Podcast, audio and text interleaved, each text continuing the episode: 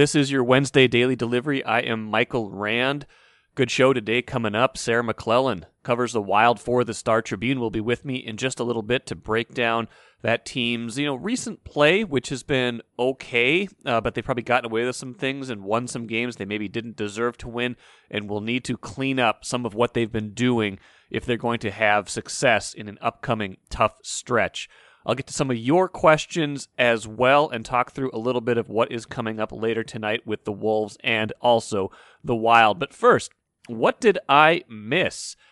NFL expanded to 17 game schedule, and this, you know, schedule stories kind of come and go. We don't necessarily have to pay too much attention to them. You know, when the schedule release comes out, we already kind of know in a lot of cases who's going to play who. So the schedule stories aren't all that exciting. But this one was different because they added a 17th game to the regular season. And this has been hinted about, talked about for a long time. So not necessarily a surprise, but still in one facet, I found it a little odd. Um, let me explain that. So, you know, okay, well, first off, I think the formula for deciding how they're going to add this game is fine, right? You get the, the traditional formula in the NFL where there's a lot of competitive balance for how that's decided. Um, ben Goessling did a rundown of it in his story on StarTribune.com. You play six games against your own division, three home, three away. Four games against an entire division within your own conference, you know, home and away. Four against an entire division in an opposite conference, you know, two home, two away, and then two games against another division in your own conference um, based on what place you finish. So that's 16, and that's worked. And, you know, there's been some additions over the years. They've added playoff teams and whatnot, but 16 games has been the norm for over 40 years. But not just a norm in football is this fact.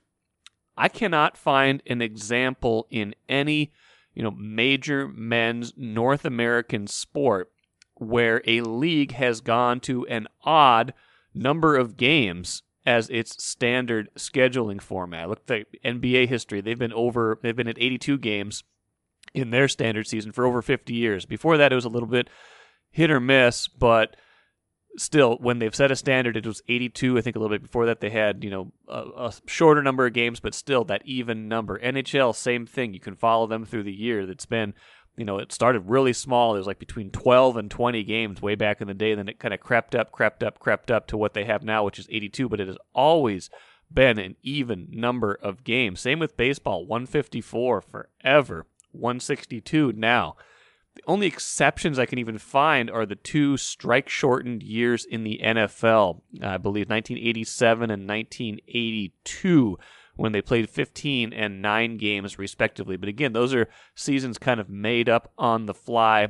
Last year, NHL, NBA kind of wound up with an odd number of games for some teams with the COVID shortened season, and not all teams played the same number of games. But larger point being, and this is just kind of fascinating to me that no league that I can find has ever purposely set its schedule to have an odd number of games, and that's you know probably for competitive balance reasons, right? Because you know if you have an extra game, someone's going to have an extra home game, someone's going to have an extra road game, um, versus you know, and that's a slight imbalance. You know, it's it's the gap probably has narrowed a little bit lately uh, with with home versus away as travel has improved and in the NFL with how they're going to get around it is one year the you know the NFC is going to get an extra home game and one year the AFC is going to get an extra home game. But you know we'll we'll see how that plays out. But it's just kind of interesting to me. I don't know why this is so interesting to me as I thought about it, but a, a league purposely setting a schedule to be 17 games, an odd number of games. I guess the only extra thing I would say about this is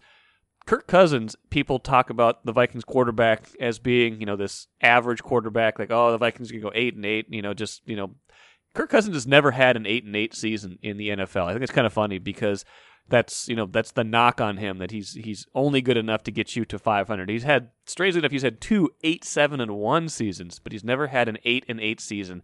And barring something really, really strange, Kirk, I guess he never will. I'm Nyla Jean Myers, Senior Assistant Sports Editor at the Star Tribune. Thank you for listening to Strib Sports Daily Delivery.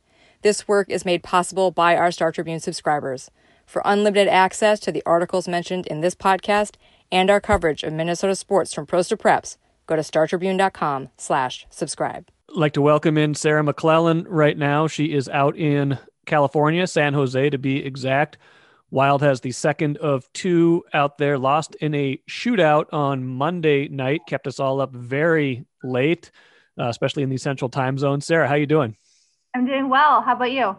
Pretty good, pretty good. Um, just uh, yeah, still re- still recovering from uh, no, not, not recovering from the, the lost sleep that they've given us. But no, I'm, I'm I do want to talk about this team though because I felt like that game against uh, San Jose on Monday night was a little bit kind of how they've played lately where they got outshot, I think like 39 25 in that game. And they've been outshot seven games in a row now, um, and oftentimes by a large margin. And they're getting away with it, kind of. And shots on goal sometimes are overrated because it, you know, point shots are different than, you know, shots right around the net. But how do you feel like this team has trended with its play over those seven games? You're right. I, I, don't think shots on goal are always the best indicator of what's going on the ice, but I, I think there is something to it here, especially early. Um, you know, it seems to be in the first periods, these starts where the team is, you know, falling behind in that category and just simply is chasing the puck. I mean, you know, when you don't have the puck, obviously the other team, you know, has that possession. They have that ability to kind of run up the counter which you know obviously like you said if, they're not quality shots if they're not from high danger zones you know doesn't always matter. But i think there is something to it. And i think it just especially in the beginning of games in the first periods it, it does show that the wild does seem to have departed from you know, a style and a structure that has really led to a lot of success this season. If you think back to when the team was you know, playing well, you know, just even out, after the COVID shutdown and, and into February, um, it was, it was, you know, establishing early leagues, set, setting the tone in these games. It really was being fueled by its first periods. And that just hasn't been the case lately. You know, obviously, like you said, they're still finding a way to stay afloat in these games. They have a 2 1 lead, you know, against San Jose after the first period, even though you know, San Jose obviously had the edge and in, in play and in shots. Um, but I think it is an issue that needs to be addressed and looked at because it is not how this team can play. Like we've seen this team, you know, come into games, take authority, um, and it's led to one, two, three goal leads. And obviously, then it just seems like the game's over. You know, no matter what's going to happen in the second and the third, um, the Wild just had, you know, that control. And as you get later into the season and these games, you know, historically get tighter. And I, I think just falling behind like that just sets a bad precedent. And it's going to be tougher and tougher to get over that. So it's not so much the whole game picture. I, I, think it's really a microcosm of what's happening in these starts and these first periods. And that seems to just pave the way. And it's probably something obviously that needs to be fixed if this team is going to get back to that level that it was at before. And I think a, a, lot was built that it was just fatigue and it was just, you know, the rigors of the schedule and, and this mini break, uh, you know, last week having three days off was going to be the solution. But, you know, it, it, it didn't look like that from Monday's game in the sense of like the start wasn't there. Um, they didn't seem to have their legs. And then you see that and the shots get out of hand and, sometimes like i said that's not always the best indicator but chasing the puck is is never a good thing for teams that want to you know be in control and set the style as to what they want to play. Yeah that's interesting because i was that's a good point about the shots and they, i think they were having a shots edge a lot early in the season because i was just looking at hockey reference earlier uh, earlier uh, in the in the in the day and seeing you know they've they've outshot their opponents 16 times and they've been outshot 16 times this year. So if they had, you know, seven in a row where they've been outshot, they, they certainly were getting more shots on goal earlier in the year. And I think they're 12 and four when they have an edge in the, in the shots and they're eight, six and two when they don't. So you're right. They're, they're finding a way still to, you know, to bank, you know, two points, one point, you know, that the extreme game obviously was the, the St. Louis game where they were outshot with like 37 to 11 or something and still, you know, managed to, to, to get away with the win. But they've been great when they lead after one period, when they lead after two periods, and they just haven't had a lot of, you know, they did have a game like that against San Jose where the lead actually got away from them. But typically, when you're getting outshot, especially early, you're going to be playing from behind a lot and chasing, you know, chasing that score. And you can't get away with that forever, right?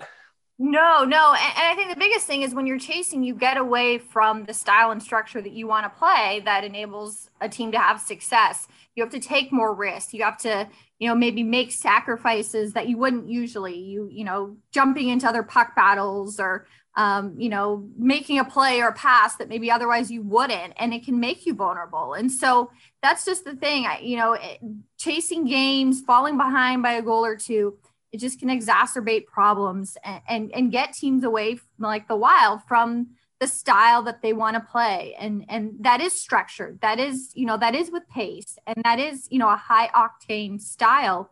Um, but obviously smart you know making sound decisions. And if they get away from that because they have to make up the score and they're chasing and they're trying to close the gap it just isn't a sustainable way to win it can obviously help. Sometimes we see deficits erased all the time in sports especially in hockey but it just doesn't seem you know like a way to find a consistent method of success especially for this team. One reason they've been able to get away with it to a certain degree lately is the play of Cam Talbot. He's you know they've they've done their best to navigate the we don't have a a goalie controversy, and I don't think they do. I think it's it's more been more the case of whoever's playing really well between Cam Talbot and, and Kaapo Kähkönen, and sometimes it's both of them. Uh, they kind of are riding the hot hand, but we we did see. I thought it was interesting when we saw uh, Talbot get starts in those back to back, you know, the back to backs uh, a few days ago. Um, you know, where they you know they had one game and then another game right after that. You thought usually that's an opportunity to split your goalies, but he's played a bunch in a row now, including those consecutive days. What what do we what uh, what's the confidence level in him, and where do you think they are now with their decision making from from kind of day to day uh, with with what goalie they're going to go with? Yeah, I think that decision to have him play both halves of the back to back was really telling. I think it just validated what he is to this team, and he is this team's number one goaltender. That he that's what he was signed to be. That's what he was brought in to be, and he has played up to that billing. Um, so you know, you're in a playoff race two games back to back right before a three day break. The first one was an afternoon game, too. So that probably helped. But those are games when teams play their number ones. Those are the times when you know you rely on you know the most valuable players on this team and that's that's you know one of them is obviously the goaltender um and and and it, and it worked out obviously you know with with the shutout against st louis going back to him then again um, to start the road trip in San Jose made complete sense. And I think that's probably the template or pattern that we'll see the rest of the way.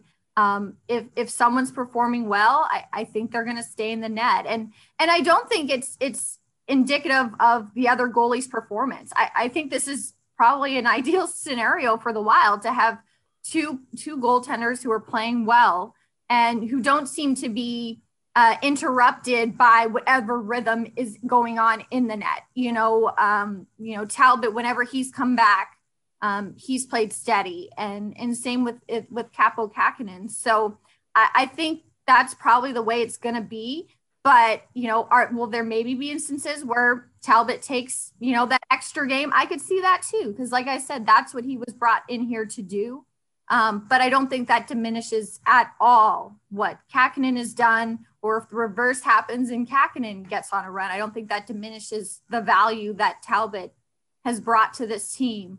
I think this is actually, you know, a pretty ideal scenario to have two goaltenders, you know, who have that confidence, who have the results to back it up, but also have, you know, the confidence of their teammates in front of them. We don't see the Wild play differently, you know, or have less success with one goaltender. Um, it's been very even. And I think just having that, it's like a check mark, having that steadiness in net is just, you know, something less that the team has to worry about. And I think that's been a real boon for the team this season. I don't think it's gotten actually as much praise or accolades or attention as it would maybe in another season, just because the offense has taken off this season. Um, and that's always big news, you know, for a franchise that has, you know, perennially struggled to score. That's that's that's big. Um, but you know, I don't think anyone can sleep on the goaltending and how important it's been to this team, and it's been both. And I think we'll continue to see both be a factor the rest of the way. You mentioned the goal scoring. Um, you know, Marcus Johansson coming back, getting some some run here, getting kind of back in, in his legs, being good with with Kevin Fiala. In in addition to that, Kevin Fiala had I think the tying goal uh, Monday night when they were able to at least get a point um, out of San Jose, and really could have you know close to winning that that shootout as well. Had a couple chances in in that shootout too, but. Um, let's let's talk about this in tandem with Johansson coming back and Foligno going out, kind of close to the same time, where they it was a little bit seamless. There might be a decision uh, whenever Foligno comes back or some roster shakeups at that point, but any timetable on Marcus Foligno, and on the flip side, what has Johansson brought to the lineup? You know, since he's been able to return. He's still progressing, Foligno. So I, I think it's still a little ways off. Um, but I think that's obviously an important, you know, player for the Wild. And the sooner he gets back in, it's it's going to be huge for this team. This team just doesn't look the same without Marcus Foligno in the lineup.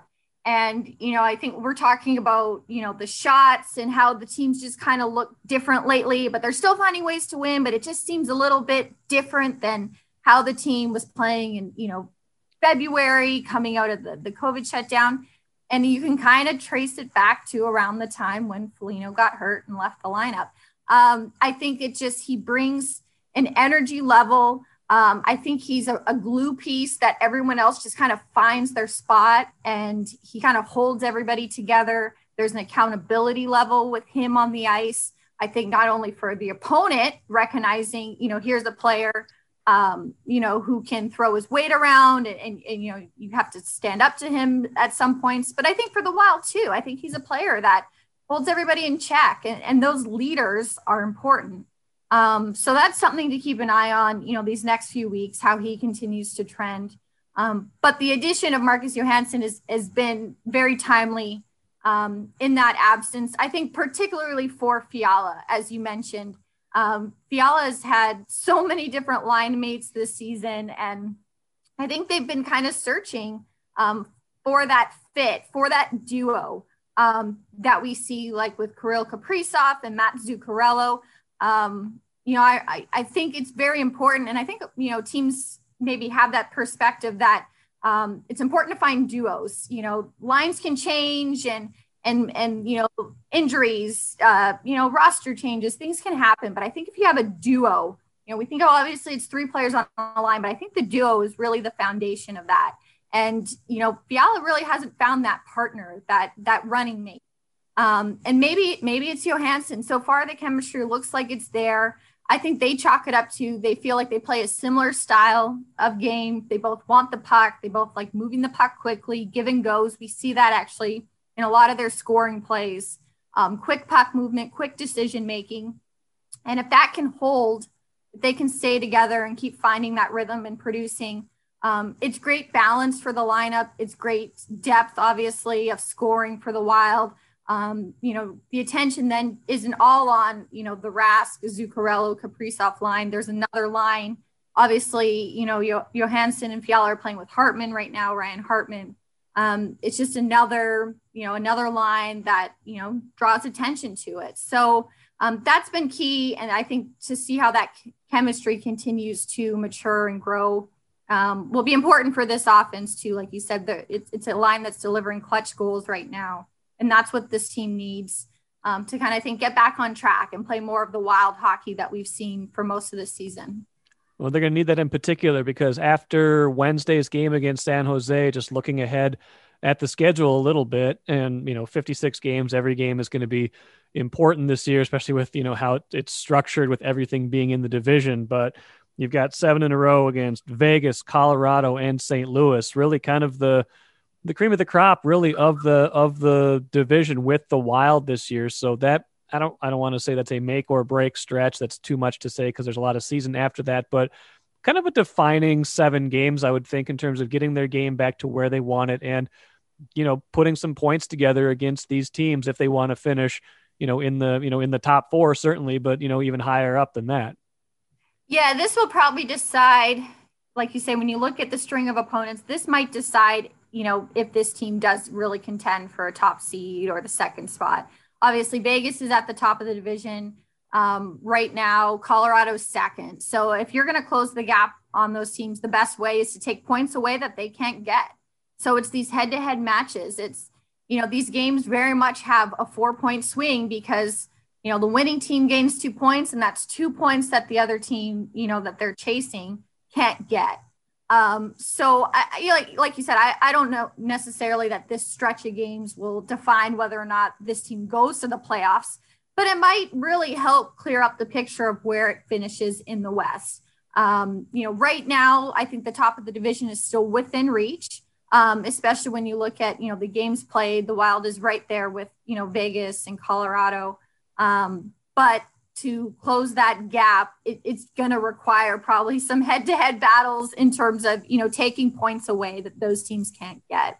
And these games obviously provide that opportunity um, you know, having said that, I, you know, you still can't forget what's happening below, you know, the Wild in the division with St. Louis and Arizona.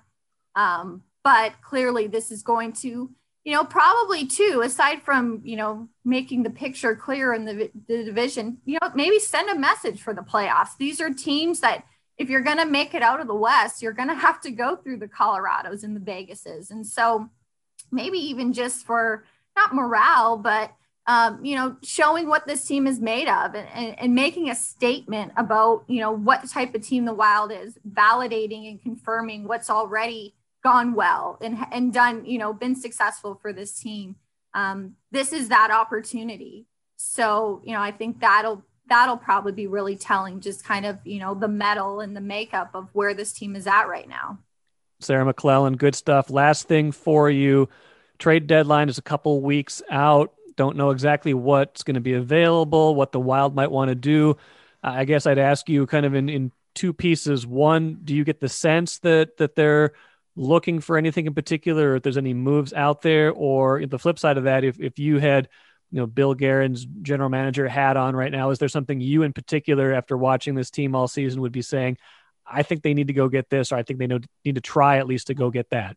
Yeah, you know, it's going to be fascinating, I think, to watch because I think the Wild are in a very unique position in the fact that, you know, they're in the thick of this race. Um, they're in a playoff position. And, you know, it is a roster kind of on the brink of a lot of flexibility with one way, you know, contracts coming off the books, one year contracts, um, you know, that obviously expire after this season. So um, you kind of look at the wiggle room that they could have in the off season but you know is this a roster that has played well so far to be in this position that you know as a gm you want to invest in and reward and maybe give them that boost um, you know to make a long playoff run having said that you know i, I don't know if the wild really goes in and shakes things up i, I think something can be said for and, and bill Guerin has said this you know the chemistry and affecting that and changing that and the risk that's involved, you know, in bringing someone in so late to the process and, and how that affects the group, you know, we've seen before. Um, you know, you think back to a few years ago where, you know, this team made that trade deadline acquisition and rental and Martin Hanzal, and it didn't lead to a long playoff run. It, it, it didn't, you know, wasn't the missing piece of the puzzle. So I think there's um, that recognition by management. Um, but, you know, we'll see. It, it's a unique year because the, the salary cap is flat. There's a quarantine, obviously, if a player gets traded to Canada. There's all these other factors that just, you know, could freeze the marketplace. Um, I don't, you know, I, I think though, obviously GMs talk and, you know, they explore and, and they do their jobs and see what's out there. But I wouldn't be surprised if, if you know, you know, where the wild is at now is is the the, the roster and the lineup that moves forward um, and see see what happens and then you know maybe reassess in the offseason I, I think this is a management team that is very much cognizant of um, staying in shape for the future and not you know not hamstringing the product in the meantime you know to um, you know make sacrifices and not keep it on track to achieve its long-term goals which i think is obviously being successful year in and year year out and not being you know um, a one-hit wonder. So it's going to be interesting it's a, it's a different feel i think around this deadline for everybody and especially the wild being in this position you know in a playoff spot but i think also trying to be mindful of what's ahead and what the future looks like without you know sacrificing um, and making making moves that maybe you know, don't help it achieve its long term focus. That's a good point too, because aside from like a number one center, which everyone's been clamoring for, which is expensive and it's hard to come by, and it's not necessarily a deadline move you make. Like I, I wouldn't even look at this roster and say you got to have this, you got to have that. They're kind of steady throughout, and so it's kind of hard to identify what you would even go get outside of that kind of really big splash move. Yeah, like that. You know, that that to your question. You know, what's the position? That's totally it. it it's center ice, and but those players aren't necessarily getting traded at the deadline.